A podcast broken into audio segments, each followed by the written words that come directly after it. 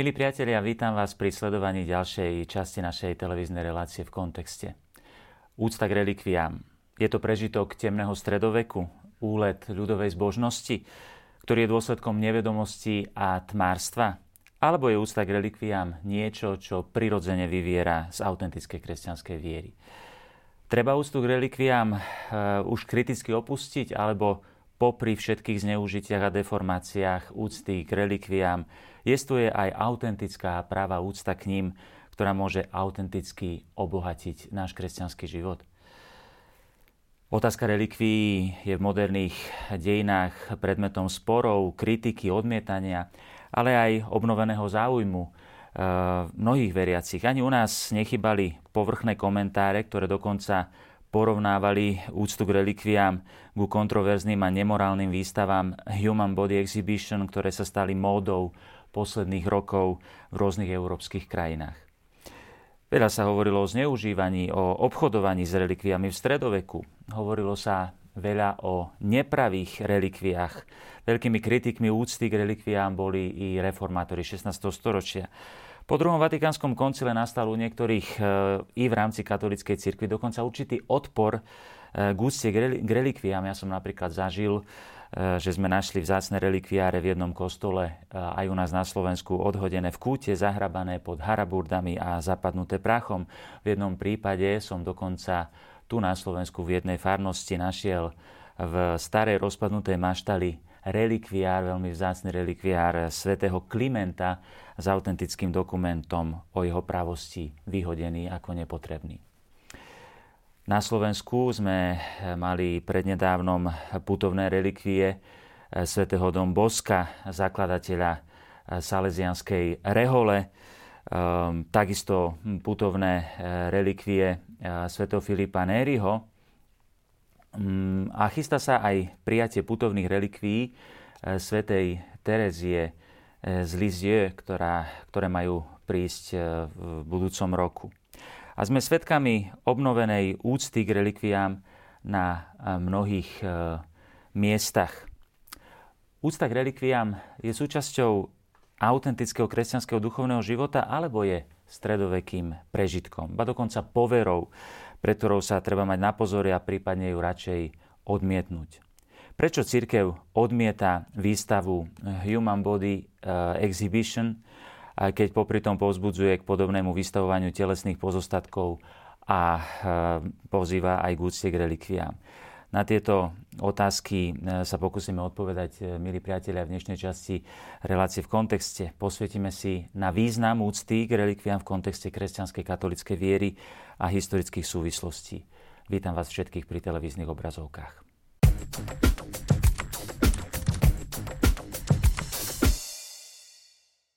Výstavy mŕtvol pod názvami, názvami ako Human Body Exhibition či Body Worlds – Začal v roku 1995 eh, Gunther von Hagens a uskutočnili sa vo viac ako 60 mestách s účasťou viac ako 30 miliónov ľudí. Viaceré bioetické inštitúcie sa s rozhodnosťou postavili proti tejto neúcte voči ľudskému telu. Konali sa viaceré e, právne konania z dôvodu porušovania zákonov o úcte k mŕtvemu ľudskému telu. A ohradili sa aj mnohí lekári a predstavitelia lekárskych fakult. Viaceré mŕtvoly použité v týchto exhibíciách boli predmetom biznisu a komercializácie, ktorá sa neštítila použiť ani mŕtvoly čínskych väzňov odsúdených na smrť, ako na to poukázali napríklad niektoré nemecké médiá. Na týchto výstavách boli vystavované vypreparované skutočné ľudské telá alebo ich časti. Eh, bolo to odôvodnené tým, že sú vystavené za didaktickým a výchovným účelom, ktorý má informovať verejnosť o anatómii ľudského tela. Eh, proti takémuto konaniu sa ohradili eh, okrem iných aj mnohí cirkevní predstavitelia. U nás predseda subkomisie pre bioetiku Teologickej komisie konferencie biskupov Slovenska otec biskup Sečka ktorý eh, reagoval eh, následovne. Výstava The Human Body Exhibition predstavuje hrubé zneváženie, hanobenie mŕtvych ľudských tiel preparovaných a vystavovaných s cieľom zisku a spôsobom ponižujúcim ľudskú dôstojnosť. Milí eh, priatelia, pri podobných výstavách eh, naražame na viacero eh, vážnych problémov. V prvom rade porušovanie zákona o úcte k mŕtvemu ľudskému telu, ktoré sa nesmie exhumovať bez povolenia. Ale aj keby bolo legitimné protirečiť základným etickým princípom úcty k mŕtvemu ľudskému telu, je to zaobchádzanie s telom ako s vecou, je to popieranie dôstojnosti ľudského tela, ktorá je neodnateľná ani po smrti. Vystavené exponáty v úvodzovkách skutočných ľudských tiel sú v rozličných zábavných polohách, dokonca intimných polohách s loptou v ruke, vystavované verejnosti v plnej nahote, v rozklade, aby sa záujemci mohli popozerať, ako vyzerajú znútra. Neviem, či by sa títo ľudia zabávali rovnako, keby tam bol vystavený ich otec, matka či dieťa. Za mnohých zacitujme talianského akadémia, akademika Giacobiniho, profesora anatómie na Turinskej univerzite, ktorý upozorňuje, že táto výstava okrem iných problémov nemá dokonca ani výchovný rozmer, pretože je tam obrovské množstvo medicínskych hlúpostí, ako napríklad vystavené plúca, pričom tie tmavé majú patriť fajčiarovi a tie, ktoré nie sú tmavé, nefajčiarovi. Pritom však v určitom veku stmavnú plúca každému človeku bez ohľadu na to, či ide o fajčiara alebo nie. Pri tejto výstave ide o komerčné šokovanie diváka.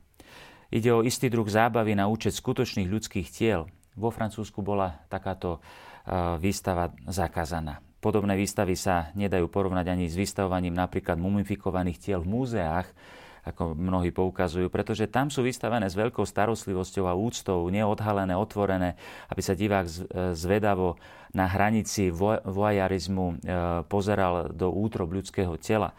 Na výstavách, o ktorých je reč, nejde o výchovu, nejde o vedu, nejde o umenie, o čo teda ide? Ide o komerčné predstavenie. Ide o morbidné divadlo smrti.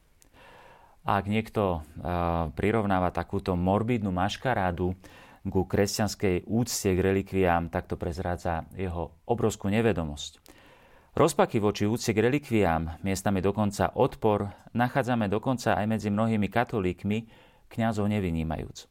Niekedy ide o oprávnenú opatrnosť, o kritický odstup zdravej nábožnosti a zdravého rozumu, inokedy ide o hlbokú nevedomosť či o kultúrnu a náboženskú povrchnosť a neraz o skutočnú krízu viery.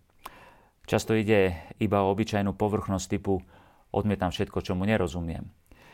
Pozývam vás, milí priatelia, aby sme sa spolu pokúsili približiť si úctu k relikviám v širšom kontexte.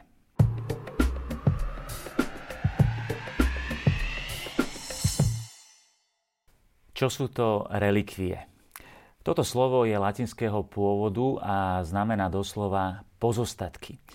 Hoci o relikviách, teda pozostatkoch, môžeme hovoriť v najširšom zmysle slova, v prípade všetkých zosnulých, predsa pod slovom relikvie obyčajne myslíme na pozostatky mučeníkov a svetých. Medzi relikvie patria akékoľvek pozostatky po zomrelom, či už ide o telo s jeho vnútornými či vonkajšími súčasťami, oblečením či čímkoľvek, čo prišlo do kontaktu so zomrelým. A tak považujeme za pozostatky i veci, ktoré zosnulý používal, ba dokonca nástroje, ktoré ho usmrtili a podobne. Milí priatelia, úcta k pozostatkom, k ľudským pozostatkom patrí k základným antropologickým prejavom každej kultúry. V islame sa napríklad v kašmírskej svetini uchováva Mohamedova brada. Na Sri Lanke sa nachádza buddhistický chrám, v ktorom sa uchováva budhov zub.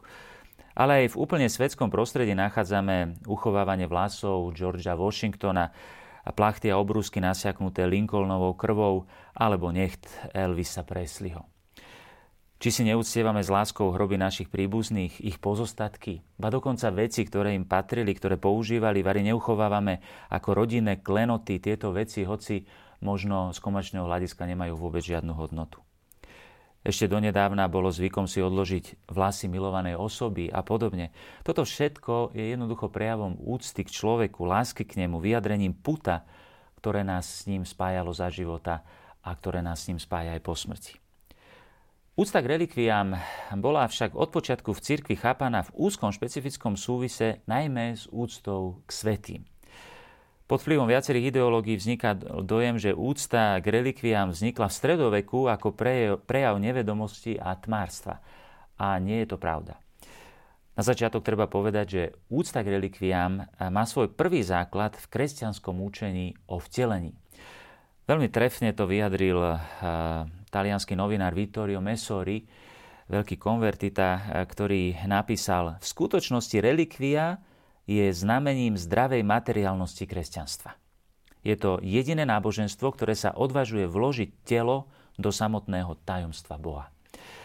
Prostredníctvom objektívnych materiálnych znakov, milí priatelia, ktorými sú relikvie, um, si pripomína, uh, že kresťanská nádej nie je čím si čisto preduchovnelým, že očakáva iba spásu duše, ale že ide o spásu osoby v jej celistvosti, a teda aj v jej telesnosti.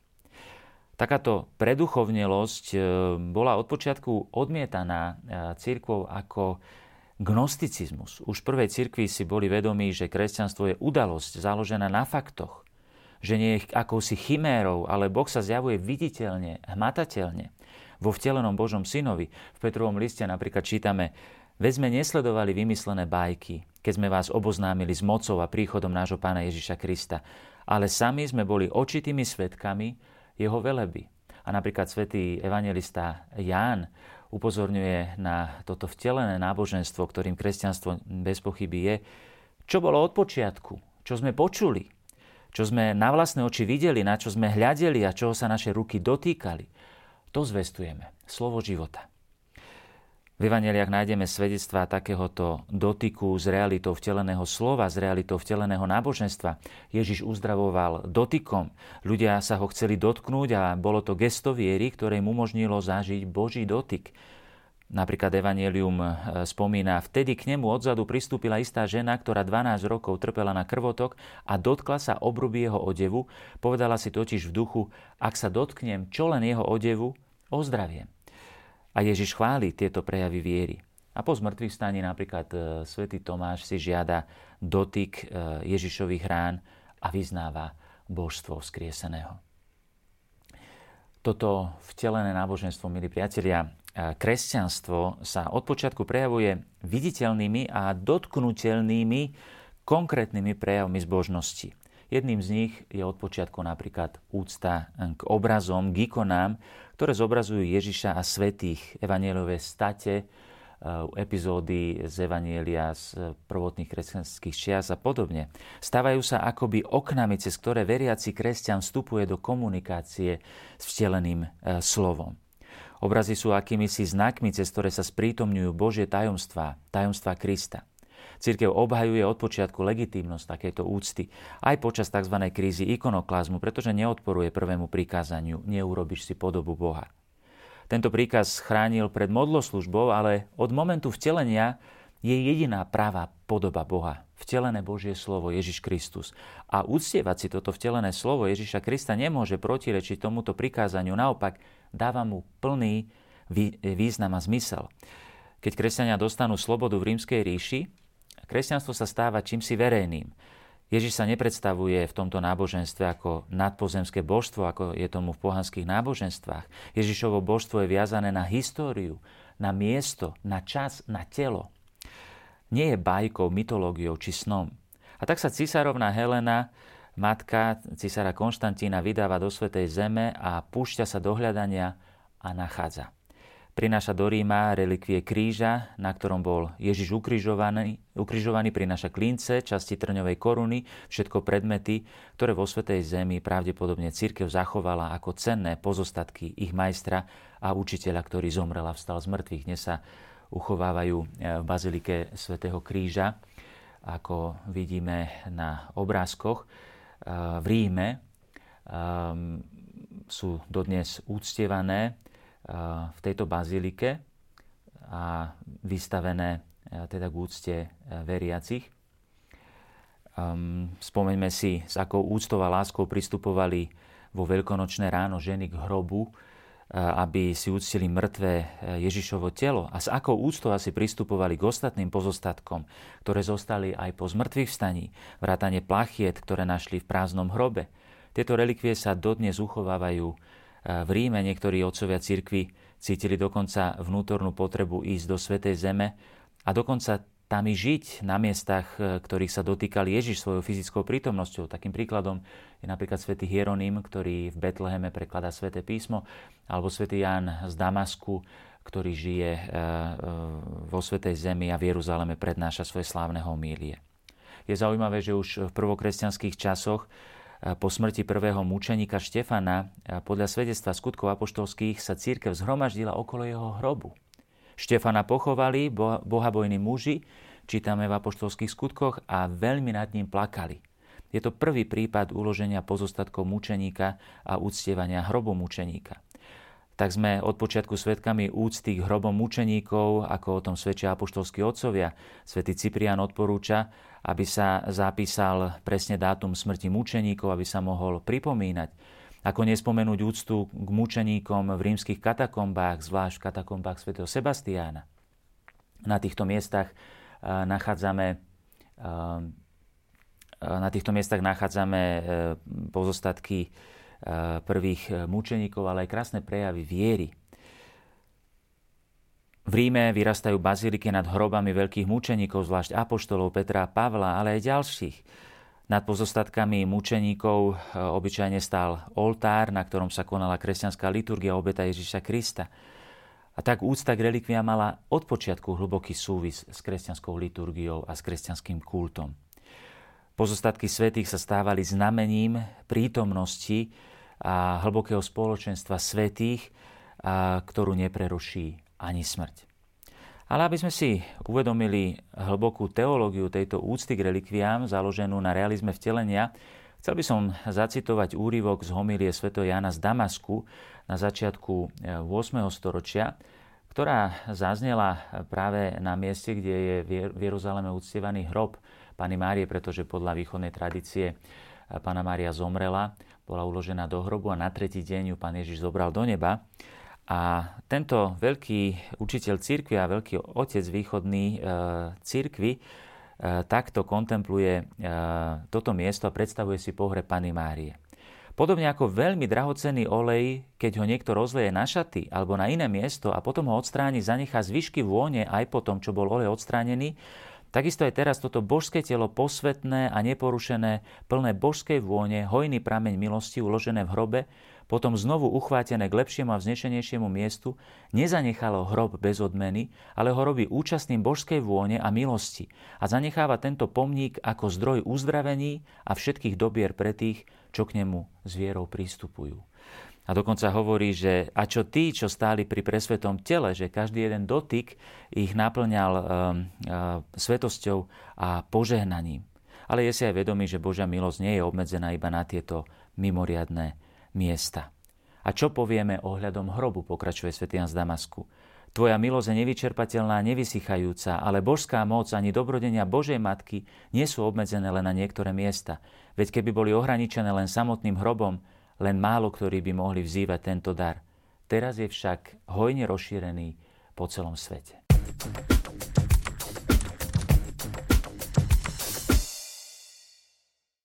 Priatelia, úcta k relikviám má svoj pôvod už v starokresťanských časoch, ale zvlášť sa rozvíja v stredoveku. Spomíme si na svätých Cyrila a Metoda, ktorí na Kryme objavia vzácne relikvie 4. pápeža svätého Klimenta. Prinesli tieto relikvie na Veľkú Moravu a keď ich niesli do Ríma, pápež ich prijal so všetkými podstami už pri bránach mesta. Dnes sú uložené v bazilike svätého Klimenta a sú tam uložené teda aj relikvie svätého Cyrila, v tejto bazilike, kde bol pochovaný po tom, čo mu pápež vystrojil veľmi slávny pohreb. Takisto vidíme obrázok z kvostu gotického umenia, možno, možno povedať najkrajšieho relikviára všetkých čias, kaplnku Saint-Chapelle v Paríži, ktorú veľký francúzsky kráľ svätý Ľudovít dal postaviť relikviám svätého kríža ktoré e, s veľkou slávou a veľkou pokorou prijal e, do e, svojho kráľovstva. Samozrejme v tomto období prítomnosť zácných relikví dodávala konkrétnym kostolom, opáctvam, katedrálam či celým mestám mimoriadnú prestíž a to prinášalo so sebou i značné výhody vrátane tých ekonomických. A je známe, že v tomto období vzniká aj podhubie pre budúce neporiadky v úcte k relikviám. Najväčší impuls priniesli krížové výpravy a najmä neslávne a smutné plinenie Konštantinopolu, ktoré prinieslo do Európy množstvo veľmi vzácných relikvií v ešte vzácnejších relikviároch. A tak sa postupne začína obchod s relikviami, keďže krížiaci sa vracali často z výprav unavení a zdecimovaní a často zbavení majetku. Relikvie boli často ich jedinou korisťou, o ktorú bol v, Euró- v Európe mimoriadný záujem. Ich prestíž rastie a relikvie sa začnú predávať za nemalé sumy. Sám kráľ Ľudovít zaplatil za samotnú relikviu niekoľkonásobne vyššiu sumu než za samotnú kaplnku Saint-Chapelle tento skvost gotického umenia. Takisto, bohužiaľ, v tomto období prichádza aj k e, rozličným špekuláciám a, a manipuláciám. Začínajú sa deliť tieto relikvie na malé kúsočky, pretože sa začajú, začínajú vkladať do každého oltára. Každý kostol mal mať e, relikviu a samozrejme privádza to aj k tomu, že miestami vznikajú až komické relikvie a falzifikácie relikví ako mlieko Pany Márie či pierko Archaniela Gabriela. Niektoré relikvie sú falošné, po svete nájdeme niekoľko relikví hlavy Svetojana Krstiteľa a podobne. Autentifikácia vtedy nebola možná s takou precíznosťou, ako tomu je dnes. Pápeži postupne museli zakročovať, zakazovali predaj relikví, miestami zakazovali ich delenie či premiesňovanie a podobne. Ale zneužitiam sa nedalo úplne vyhnúť. Práve tieto zneužitia potom kritizovali často oprávnenie aj reformátori, avšak pritom stratili ich pôvodný hlboký duchovný a teologický zmysel, ktorý je súčasťou, pretože táto úcta k relikviám je súčasťou eh, celých dejín církvy. Tridentský koncil potom eh, dal veci na pravú mieru a po koncilovi renesanční svetci, ako napríklad svätý Filip Néry či iní, priniesli nový rozkvet úcty k relikviám oslobodenej od neporiadkov najmä v neskorom stredoveku. E, svetý Filip Neri, ktorého e, pozostatky vidíme aj na obrázku, prichádza do Ríma ako laik a tzv. penitent, teda človek, ktorý koná pokánie na spôsob pustovníka, miluje práve odľahla pusté miesta, najmä katakomby či kostoly, kde sú pochovaní mučeníci a svety. Zvykol na týchto miestach meditovať a zapáľovať sa Božou láskou. A toto potom učil aj svojich následovníkov. E, citujem jeho slova, ktoré sa nám zachovali. V čase trápenia a duchovnej vyprahnutosti je skvelým liekom predstava byť žobrákom v prítomnosti Boha a svetých a tak ísť raz k jednému, raz k druhému svetému, pýtať si duchovnú almužnu s takým pohnutím a tak opravdivo, ako to robia chudobní.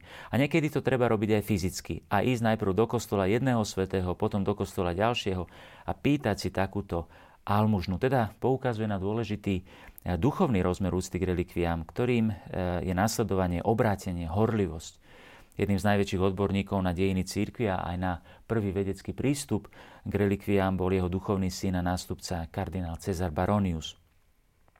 Milí priatelia, relikvie sú hmotnými pozostatkami, ktoré poukazujú na duchovnú komunikáciu so svetými, ktorá môže byť aj dnes rovnako intenzívna, ako keby žili, ba ešte intenzívnejšia v hlbokom spoločenstve svetých. Relikvie sú hmotným aspektom našej komunikácie so svetými, ktorí sú oslavení v blaženom videní Boha.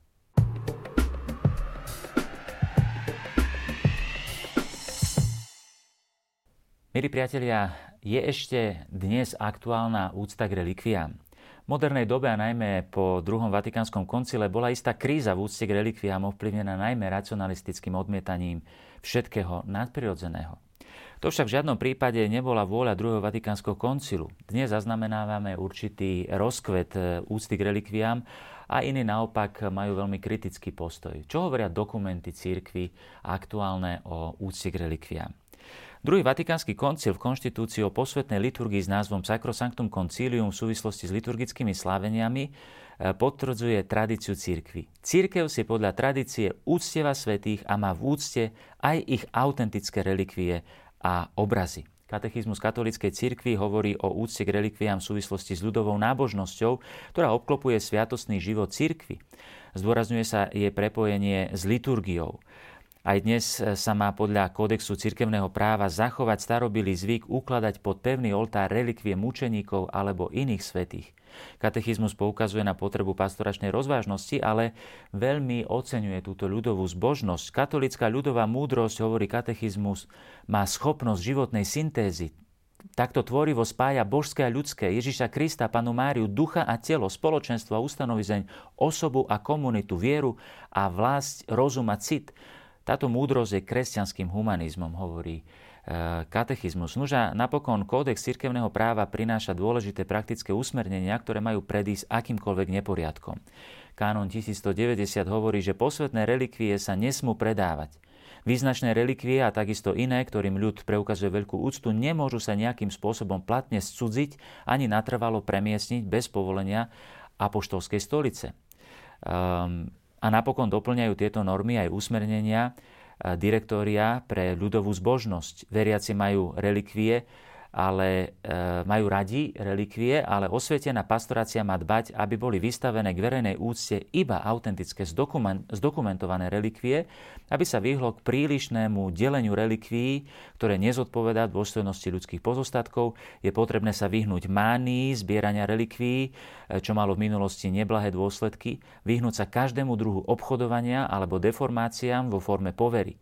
A všetky prejavy úcty majú byť diktované autentickým duchom viery a relikviáre sa nemajú vystavovať na oltár, ktorý je vyhradený Kristovi, kráľovi mučeníkov. Tento dokument rozlišuje ako relikvie v prvom rade časti tela a potom i predmety ako oblečenie či predmety, ktoré sa dotkli tela. A tak dnes rozlišujeme napríklad relikvie prvého stupňa, teda to sú časti tela ako kosti, vlasy a podobne. Druhého stupňa to je oblečenie, kríž, rúženec, knihy, ktoré tento svety používal a podobne. Tretieho stupňa to sú predmety, ktoré sa dotkli relikví prvého stupňa a potom dokonca ešte aj relikvie štvrtého stupňa, predmety, ktoré sa dotkli relikví druhého stupňa. Milí priatelia, ako vidíme, úcta k relikviám patrí k zdravej nábožnosti, hoci je potrebná aj zdravá rozvážnosť, zdravý rozum a pravá viera. Vďaka vám za všetky vaše podnety a priazeň a dúfam, že aj dnešná časť a e, relácie je v kontexte a e, minúty, ktoré ste s nami strávili, vás obohatili a pomohli vám vidieť úctu k relikviám v širšom kontexte. Teším sa na stretnutie na budúce. Dovidenia.